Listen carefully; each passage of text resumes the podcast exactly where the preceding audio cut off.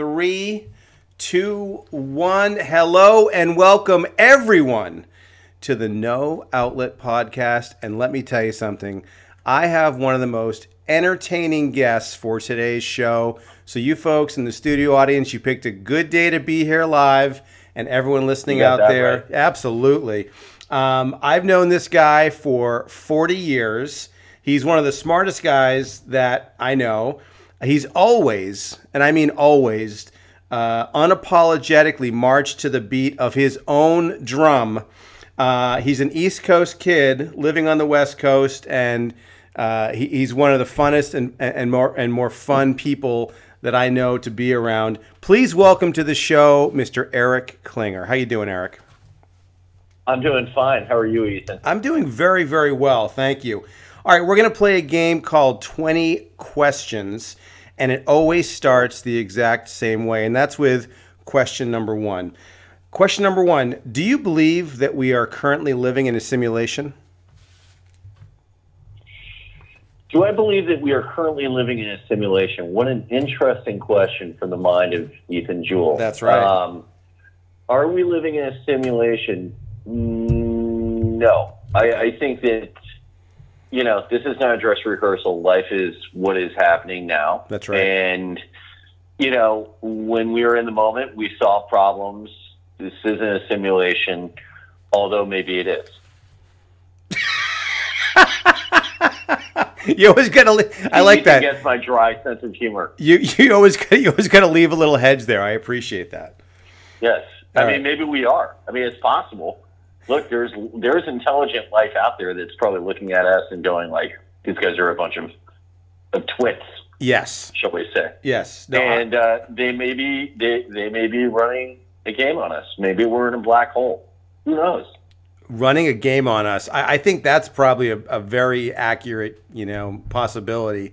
Um, because we we would be the ultimate mark of the universe. Like we are so egotistical. You know, we're sitting here ruining our own planet, thinking we are all alone, and we would be the perfect people to point out and say, "Ah, those people right there, th- they'll fall for anything."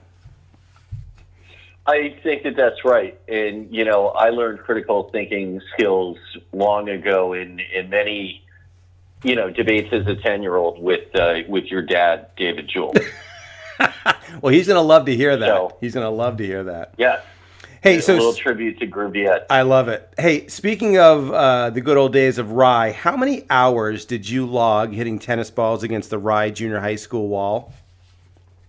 That's a really interesting question. Um, because Rodney Jerebeck, who we grew up with, asked me more or less the same question. Oh wow! Um, yeah, he was like, you know, you used to you used to hit tennis balls against the wall in the rain. And yeah. you know, my answer to that is that you know I lettered on the Portsmouth High School tennis team as a as a freshman. Yep. So, uh, however many balls I hit, there there were enough balls to do that. Right. So, um, and you know, also I was uh, I didn't really know how to play tennis. I just always had a lot of energy as a kid, and you know, playing hitting tennis balls against the wall is, you know, as any good tennis player can tell you, is the absolute best training. Yeah. So, whatever I did, uh, you know, I didn't. I guess I wasn't really aware that I was doing it for that purpose, and I probably wasn't at that time. But you know, like a lot of my friends are pro tennis players out here, and they're like, the wall is the ultimate zen.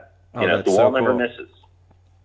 The wall never misses, and it puts it right back at wall you. never misses. Didn't you have Woody Yep. Stone as a coach? I did. Woody Stone was my tennis was my high school coach, and and what happened was so my mom. I don't know if you remember this, but my mom was very into tennis. She played every day, and she was a, a tournament player, and um, you know my dad a little bit less so, but. Basically, my mom took me out, and I, you know, I bit- I'd hit tennis balls against the wall, but I didn't know how to keep score or anything. And the first day, I hit some very nice little shots, and she said, "Okay," you know, she called up Woody Stone, who was also the professional in our town. Yeah. the- you know, the teaching. Yeah. And um, and Woody came over and hit balls with me. Uh, I forget where we hit. It, it was what's that club on um, Grove Road. Oh, Longfield. What the? Yeah, right. We hit at Longfield, and you know, I, you know, been actually only playing for a couple of days, and he was like, "Yeah, you know, she go out for the team. You know, keep hitting with your mom." And so my mom took me out every single day and beat me like zero and two Wow. every day for six months. Oh, she had no big weapon, but she never missed. She was like the version of the wall, but like a real live person Yep. she would kick my ass. I hope I can say that. You can. You can say whatever you'd like. Yep. Oh, okay, all right. Uh, every single day for six months, she whooped my ass. Wow. And um, you know, when I finally learned to serve the way that I serve now, you know, she couldn't beat me from that point. She was like, "Okay, you should go out for the team." Also coached by Woody Stone. That's cool. So yeah, Woody and I had a great relationship. He was a great coach. I loved Woody. Woody, I think, liked me a lot too. And uh, yeah, he was great. Woody was a- a I'm sure he's not around anymore, but He's not. He's a Portsmouth legend. I think the gym is actually he absolutely named after him now. So that that's a cool story. I like that. All right. Hey, can you? yeah, so I mean, Yeah. uh, the coaches that I had were Woody Stone and Steve Grogan. wow. Mr. Grogan. Mr. Well, I- Grogan. I, don't know if his name is. Yeah, Mr. Grogan. Mike. don't I, think his name was Mike Grogan. I'm pretty sure.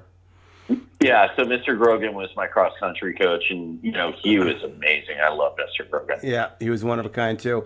Hey, so Yeah, uh, sure. you you know used to be uh, you're obviously very musical. Uh, when I first met you, you were playing drums, and that went into guitar. What got you into you know because every kid when they're 11 loves you know Van Halen. They all love music, but you actually took the next step Mm-hmm. and you went out and got like a kick-ass drum set and became like really good at it. Like what what was it that propelled you to want to go and get a drum set and be that good? That's uh, you know that's another great question. I don't know. I mean, I know what motivated me to become a good guitar player, and that was women, because you know you don't get laid as a drummer. That's true. Um, as a drummer, I'm not really sure what motivated me to be perfectly honest, because you know, you know you're just always hauling stuff around and setting up, and it takes so long, and the girls never really pay any attention to you. So I'm not even sure what motivated me to play the drums and to invest the time that was required to play them well. I guess it was kind of like, you know, hitting tennis balls against the wall. It was kind of a high energy, hyperactive kid and you know, the, the drums gave me something to hit. I Yeah. don't know. You know, it was like that that sort of physical pleasure of hitting the drums. And I mean, I have that somewhat on the guitar. Like, you know, it's kind of like, you know, people who knit, you know, they're like Yep. knitting a sweater. It feels good on their hands. So that tactile sensation of playing is still with me, but it's not, um, you know, the difference is now, you know, it's an instrument where I can actually get laid. okay. Well, that's, That's the only reason. That's the only reason anybody does it. By the way, anybody who tells you that like you know they want to explore you know different frontiers of music, you just want to get women. you know that's what? it. I I'm not going to argue you on that point. I'm going to say that's a, that's a correct answer. Hey, here's a Yeah. question for you. Uh, Facebook, Uh-huh. mostly good or mostly bad? Uh, I've not been on Facebook now for almost a month. Um, Oh, good for you. all bad, Yeah. all bad. Hate it. It's just completely toxic. Everyone in it, everyone should just get off Facebook. It's just it's too political now. It's too toxic. You know, if you're not thinking the way that everybody else is thinking, you get kind of ostracized and canceled, Yeah. and uh, it's absolutely a complete waste of time. Here, here. Amen to all of that. Complete waste of time. Yeah. And it, I, you know what? I turned my back on about 500 Facebook friends. You know, I mean, my thing was if you have my number, then you're my real friend, Yep. as opposed to my Facebook friend. That's right. and. I would do so again, except no man deserves that much pleasure in one lifetime. like it's gone.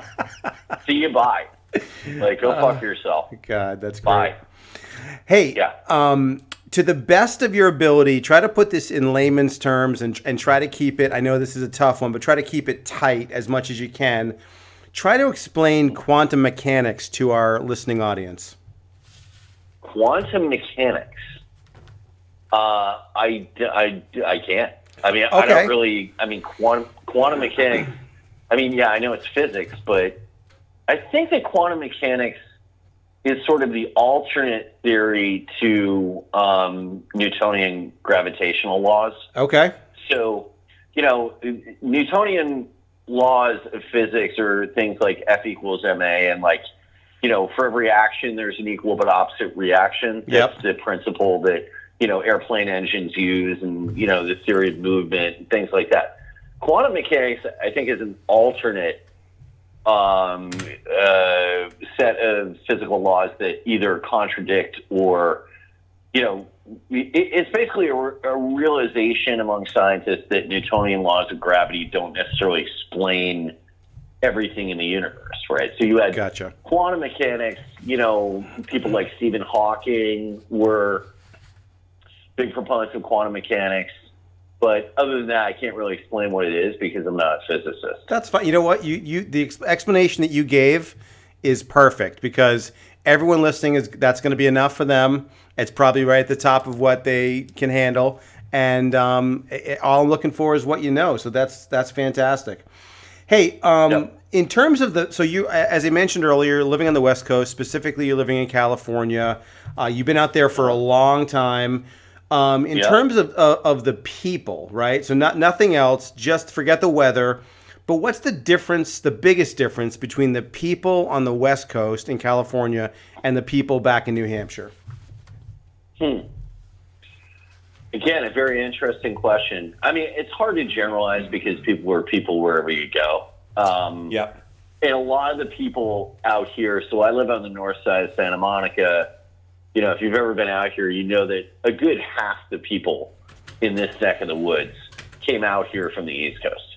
Okay. So they came out here from New York. So a lot of the people that you deal with are from the East Coast. Um, I think that being out here um, maybe makes people a little bit less um, stuck on the idea of conformity, right? Okay. So, I mean, if I lived on the East Coast, I guarantee you I'd be married because everybody is married and I have nobody to hang out with. Out here, probably about half my friends, and I'm over 50, Yep. half my friends are not married. And the ones that are, some of them are happy, some of them are totally miserable. Um, you know, New, newsflash, I would- I would- newsflash, people. Some people that are married aren't happy. It's true. Yeah, you know, you you can't fix everybody.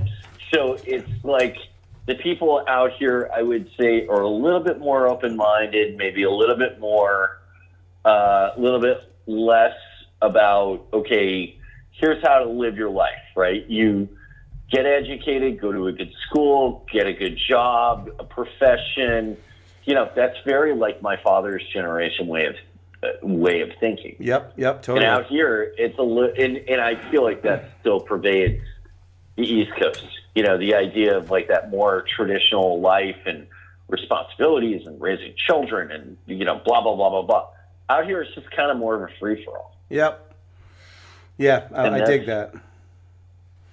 Um, and I, Having and lived in both places, yeah, that's that's how I would characterize it. so, speaking of people that are transplants, uh, obviously you mentioned you're in Santa Monica. Um, Mhm. the, one of the most notorious uh, criminals uh, of our time, Mr. Whitey Bulger, also a transplant. He lived right at the end of my street. I was going to ask you if you ever saw him out there.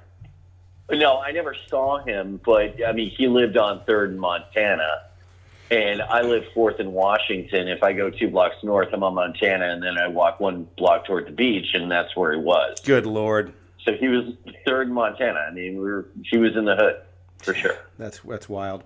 All right, so here's a question for you: um, Would you rather be Lewis Hamilton when he wins the Formula One on that day? You get to be him for that day, or Tiger Woods when he comes back and wins at Augusta a couple years ago, that one day. Hmm. Wow. Well, I would probably say, you know, Lewis Hamilton has won the world championship seven times. Yep. Tiger, you know, obviously has what, 15 majors now with That- the Masters. That, that So- sounds right. Yeah. But I mean, Tiger's story is one more of redemption and a, and a comeback. So I would have to say I'd rather be Tiger Woods for that one day. Yeah. Yeah. That's a good. That's a. I hadn't even thought about that, but that is true. There's that I mean, much Lewis more to it. Hamilton, It's it's more or less expected that Lewis is going to win the world championship. Although this season coming up is going to be very interesting Yeah. with Fernando Alonso back in the mix.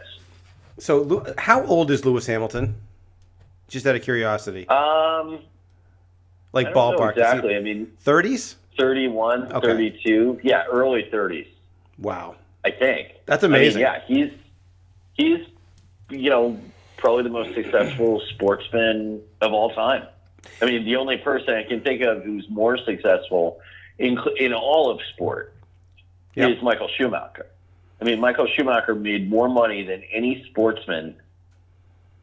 I don't know if Muhammad, yeah, more than Muhammad Ali. So I mean, like, Wow. yeah, Lewis Hamilton is on track to surpass him and, you know, probably be the most successful athlete in any sport of all time. That's incredible. It really is. Hey, here's a question Yeah, for you. You have and to he's, he's great. I love Lewis Hamilton. I mean, he's he's great. He works hard. true you know? True star quality. Yep, true star quality. Um, hey, And when he was dating Nicole Scherzinger, that was, she was hot. Although she's a little bit older. She was born in 78. Right. So, you know, she was a bit of a cougar and still is at 42, but she still looks great. Well, yeah, you know, uh, age is just a number. You know, J Lo's proven that every day. Um, hey, Mm-hmm. have you ever attempted to drink ten martinis while bartending at a house party for your parents on New Year's Eve?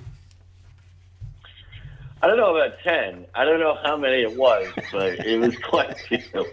Uh, I will say that last night I took a 10 milligram uh, edible of Indica, Oh, and I don't remember much, but when I came out this morning, there was a plate of half eaten nachos in the kitchen. I'm Yep. like, who, who the fuck made nachos? And then I'm like, uh, I did? Yo Soy. Yo Soy made nachos. Yeah, yeah, I did. Whoops. Oh, that's So funny. there you go. Yeah, no, that was I. You know, that was one of my favorite memories of growing up. Was uh, just the gravitas of booting all over the place. Well, not that part. That was when things started to go south. But just the, the party itself, like we were, for those of Oh, you yeah, in our, our studio audience, uh, Eric's parents were nice enough to hire me and Eric to be bartenders. And we were like, I don't know, 13. We had no idea how to make any drinks. But we were interested in trying to figure out how to drink them. And boy, didn't Eric put that to the test. I've never seen uh, a more heroic effort put forward when it comes to drinking martinis as Eric put forward that night. It was really, really special. World class. Did you know that? Did you know that a whiff of gin to this day turns my stomach Oh, I believe it. from from that? I, I I certainly never, do I believe it. never drank gin ever again after that night. That'll do it. I mean, I was 14. You know, I was just, I was just learning my boundaries with alcohol, and my dad purposely, my dad purposely let me drink until I got sick, yep, so that I would learn. And you know, it was effective. that's right. Um, Yeah, hey, Lucky is going crazy. Oh, that's okay. We, we love we love guest uh, guest hosts or guest dogs on the show. All right. So next question. This is a tough one. This is a tough one.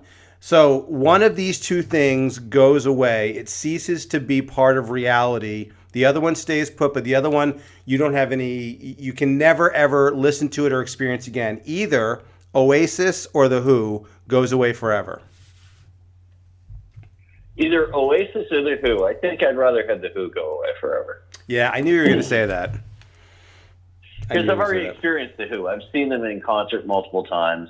Yep. I mean, I've seen Oasis in concert multiple times too, but I, you know, I'm kind of kind of over the Who. Like, all right, the Who is. I mean, they're they're great live. Don't get me wrong. I mean, Yep. their their music is very very powerful, but I don't sit around like listening to Who's Next or anything like that. Like, Yeah, and you and you know you were so early on. I mean, you were again, you know, 11, 12, 13 years old and you had every Who album um, you know, and you were you knew every song, you knew every drum beat. Like you you studied that band early and you were so into them so early that obviously your your musical tastes are going to grow and mature and you know you, you found other stuff so that makes I, I kind of knew when I wrote the question down I'm like ah he's going to say the Who goes bye bye but that's all right now we know for sure okay Yeah. um hey Yep. what uh, what's the best thing from your recollection? What was the best thing about living in Rye, growing up in Rye? Um. Well, I mean, you know, it was idyllic. I mean, it was situated right on the ocean. Yeah. I mean, that was great. I would say the beach Yeah, was, was the best part of it for me.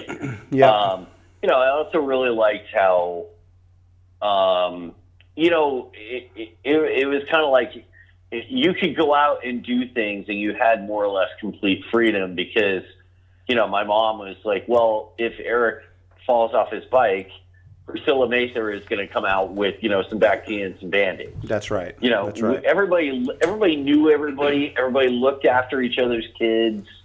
You know, it was, it was idyllic. And Yeah. I mean, there was no crime. You know, there was no like, you know, some people are really rich and some people are really poor. This kind of felt like everybody was more or less the same. Yeah, You know, Yep. from an economic standpoint. Within, I mean, there was a little bit of of diversity that way, but it wasn't so much that like, you know, of course, you know, we had probably the nicest house in our neighborhood, and it was right next to the right next to you know a family that was there before we were, and they had a dirt driveway. So I mean, Right.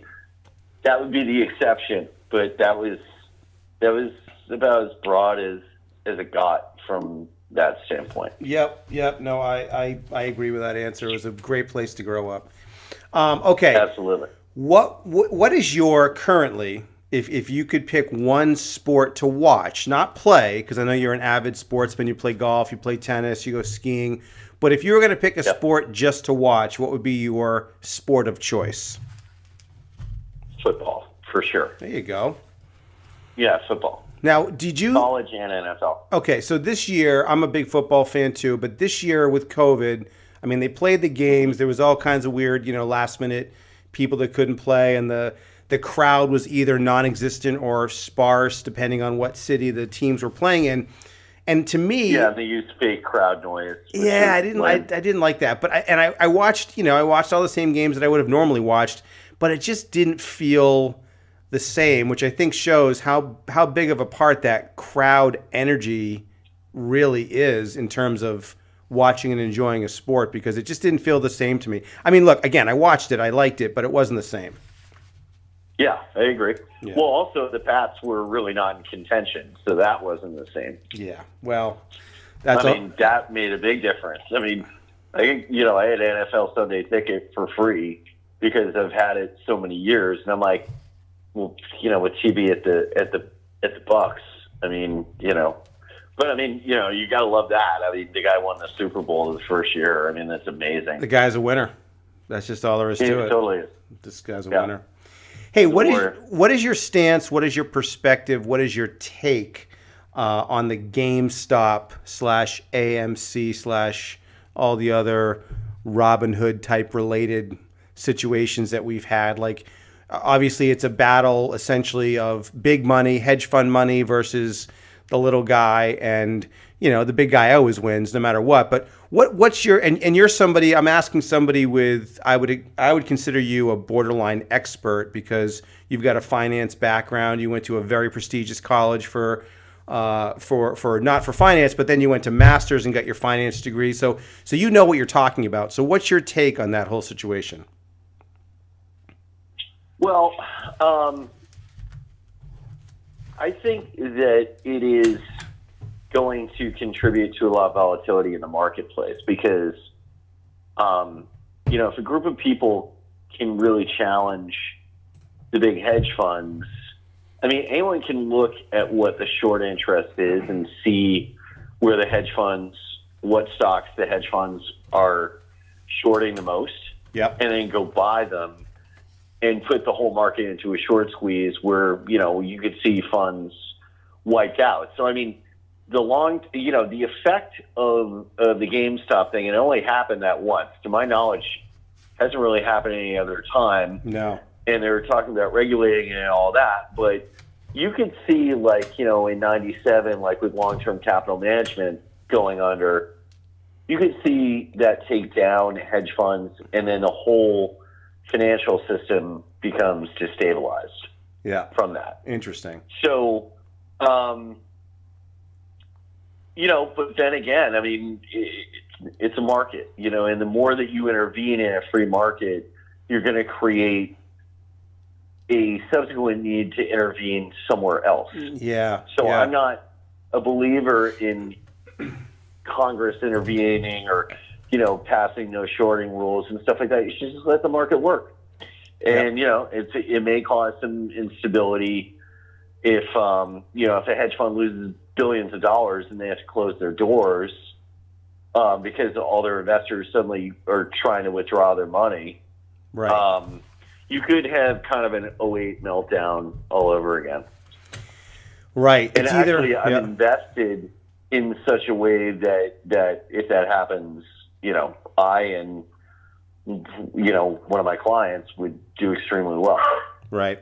Yeah, I mean, either it's a free market or it's not, right? I mean, you can't have it be a free market sometimes. Can't have half a free market, Yeah. and of course, you know, that's not our system anymore. I mean, it's not real capitalism. It's kind of like, well, you know, it's capitalism, but let's try to legislate every problem away, and you can't do that. No. every time that you intervene, you create the need for further intervention. Right. So, just my little libertarian, Ayn Randish nonsense, but No, I like it. That's what. That's why I asked. the virtue of selfishness. That's right. that's right. That not, there's nothing wrong with that.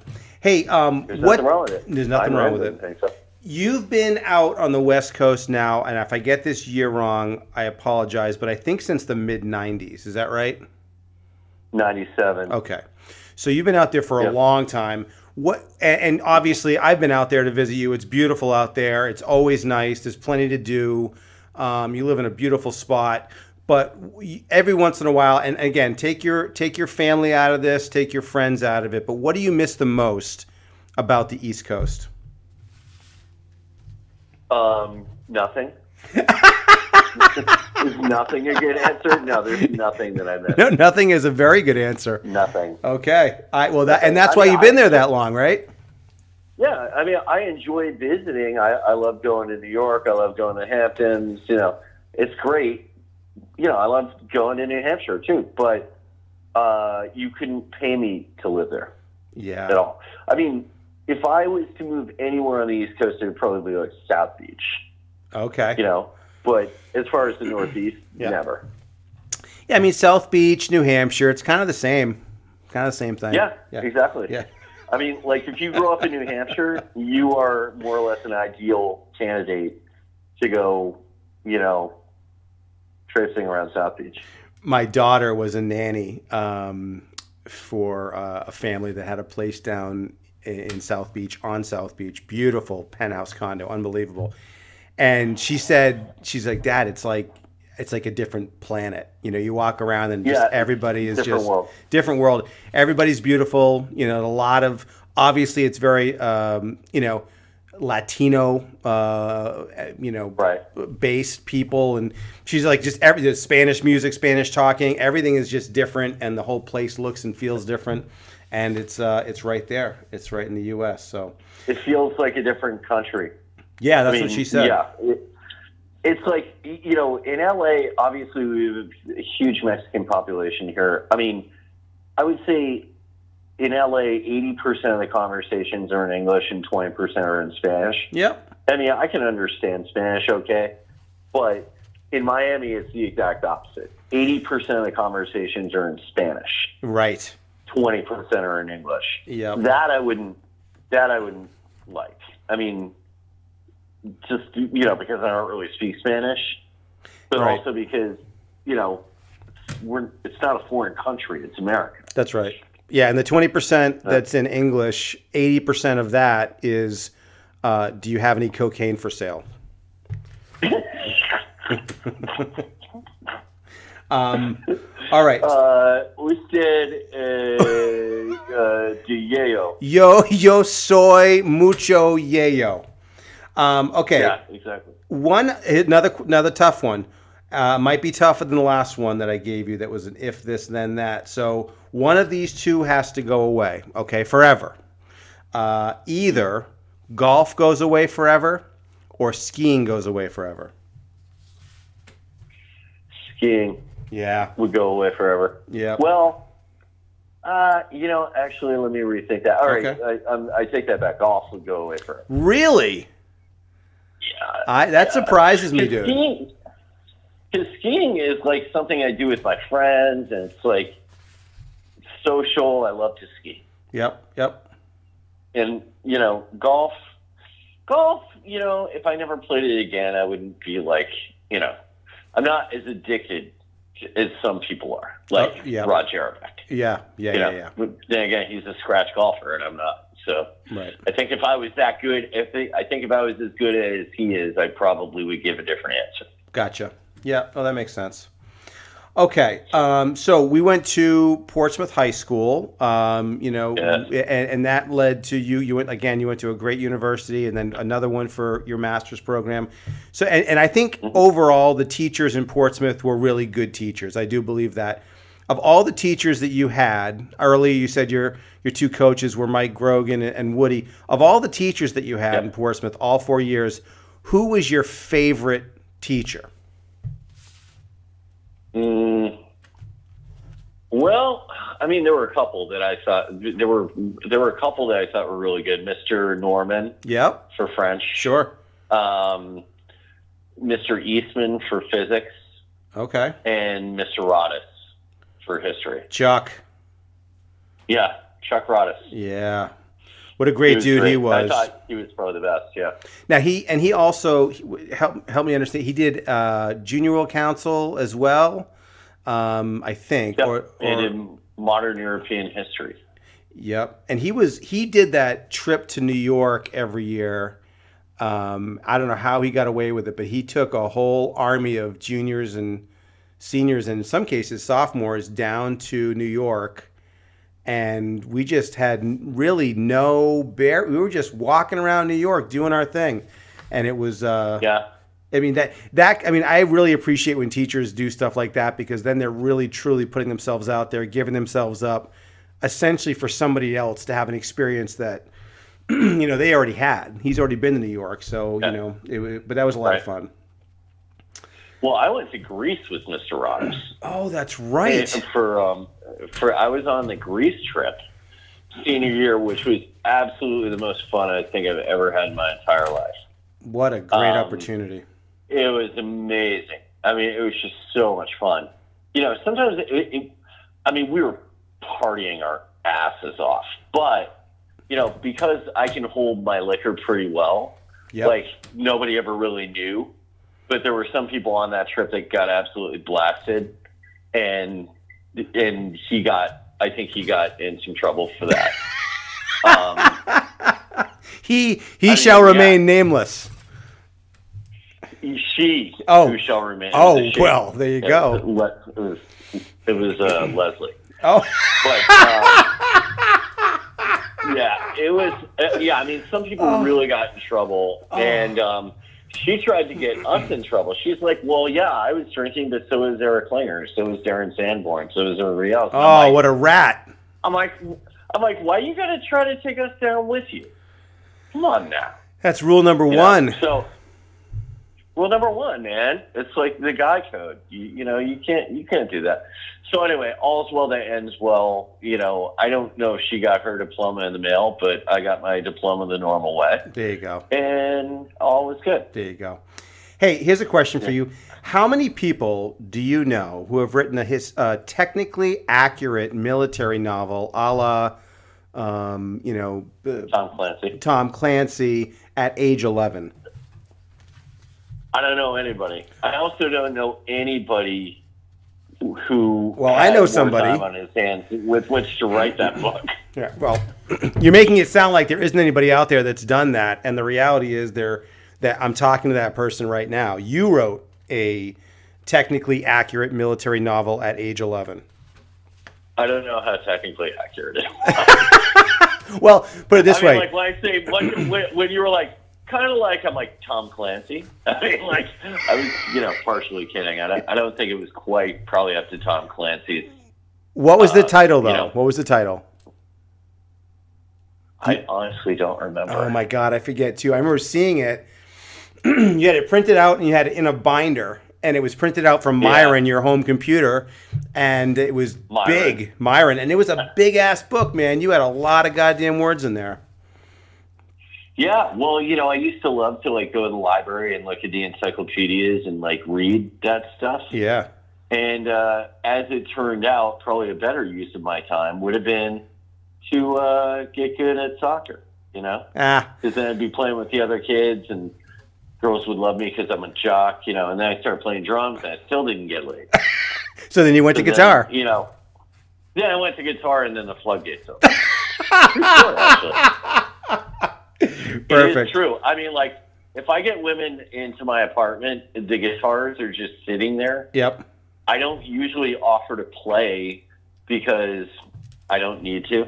I mean, it's like they see Fucking they A. see the guitars and they're like, "All right, well, obviously, you know, we're gonna get this stuff." Oh my It's god. it's kind of like having a nuclear weapon. you know? Right. It, it's true. Yeah, just the deterrent factor. yeah. Like it's it's there, and I will Just pull it out if I need to. Right. I, Yeah. I'll pull it out if I need to, but I shouldn't need to. Right. Okay. Hey, Yeah. what what decade would you consider the best overall from your perspective? 70s, 80s, 90s, the 2000s, or 2010s? 90s. Definitely the 90s were awesome. That was, well, I was living in New York. Yep. I was like flying all over the world. I, you know, the women were like all over me. And, um, you know, the 90s, man. I was in my 20s. and It was amazing. There you go. In New York. Like, Pre 9 11, so there was of the no. Right, and it was pre 9 11, 9/11. right? No travel bullshit. I mean, I had to wear a condom. I mean, we, you know, in a sense, the 70s were like before AIDS. So, I mean, you know, that was cool. But like Oh my God. the 90s, the 90s were were awesome. Yep. I, I don't Yeah. disagree with that. All right, my friend. I hope I'm not offending any members of your audience. Uh, You know what? Listen, am. the No Outlet podcast is a place where everybody can voice their opinion without having to worry about that. If people don't like it, they don't have to listen to Eric Klinger. That's all there is to it. So we are Right. down to And our many people don't. that well, hey, and that's that's their choice. God God bless America. So libertarian. that's it. Anne Ryan or whatever her Yep. name is. Um, okay. Ayn Rand. Ayn Rand. Um, so, Rand. what? This is the last question. So think about it because it's going to be the last impression that people get uh, of our conversation here. What is the What is my lesson? favorite color? no, that would have been that would have been a perfect first question. I would never save that Yeah. for last. What is the lesson for today? Well, obviously, it's to be Danish. Right. And, you know, the Danes are the happiest people on earth. They're very fun loving. They live in a country where the weather sucks and all winter long it's dark and rainy. And they live in a country where excellence really isn't rewarded with anything other than an obnoxiously high tax rate. Wow. But they're happy. Yeah. So, you know, hey, you know, let's let's all learn from them. So I, I've I've I've watched a couple of pretty good Danish movies. There's one called The Hunt, um, subtitles, but it's amazing. And there's a couple other good ones too. And I got to let my studio audience know and people listening. Eric's parents were absolute saints. They were just saints. I used to go over there, and Eric and I would just wreak havoc Wreak havoc. for sure. And I and I got a little bit too comfortable with how cool they were. And Eric's mother, as you've probably figured out, is is from Denmark, and she had a, an accent, and she was the nicest woman, just such a such a sweet woman. And I, but I always Thank thought you. it was I didn't know anybody else that was anything other than just American. So I was being a wise Right. ass. I was being a stupid 12, 13 year old kid, whatever I was. And Eric had a chalkboard in his room and he had all this different stuff. So I erased it and I wrote, Lesson for today, be Danish. And I propped it up and I had kind of forgotten about it. And we were just doing our thing, playing. All of a sudden, Mr. Klinger comes home, who, who was equally nice but in a different way, and he walks in, and we had been doing all kinds of other shit. I'm sure that he wasn't happy about, but he looks at the the chalkboard and he sees lesson for for today be Danish, and he did not appreciate the humor, and he looked right at me. He said, uh, "Did you write that?" I said, "Yes," and he goes, "Ethan, you may leave." And I said, and I said, I am so sorry. He goes, you may stay. Ethan, you may say. and and I didn't have to go home because I just apologized yeah. immediately. But that was that was your parents in a nutshell. They they wanted so bad to to discipline, but at the end of the day, they were just the best parents. I had the best time over your house and great memories over there on Washington Road. Yes, thank you. Yeah, thank you. And I, I always had fun with yours as well. That's awesome. That's great. And uh, listen, everybody, uh, we were really lucky to have Eric on the show. Eric, thank you so much for taking time out of your West Coast uh, schedule. And I hope that you continue to be careful with those edibles, man. 10 milligrams, if that's your limit, stay right there. I mean, you know, you're making nachos one night. Who, who, who knows what happens the next time you right. take a little bit too much? Slippery right? slope. It's a slippery slope. You know, tomorrow night it's pad thai.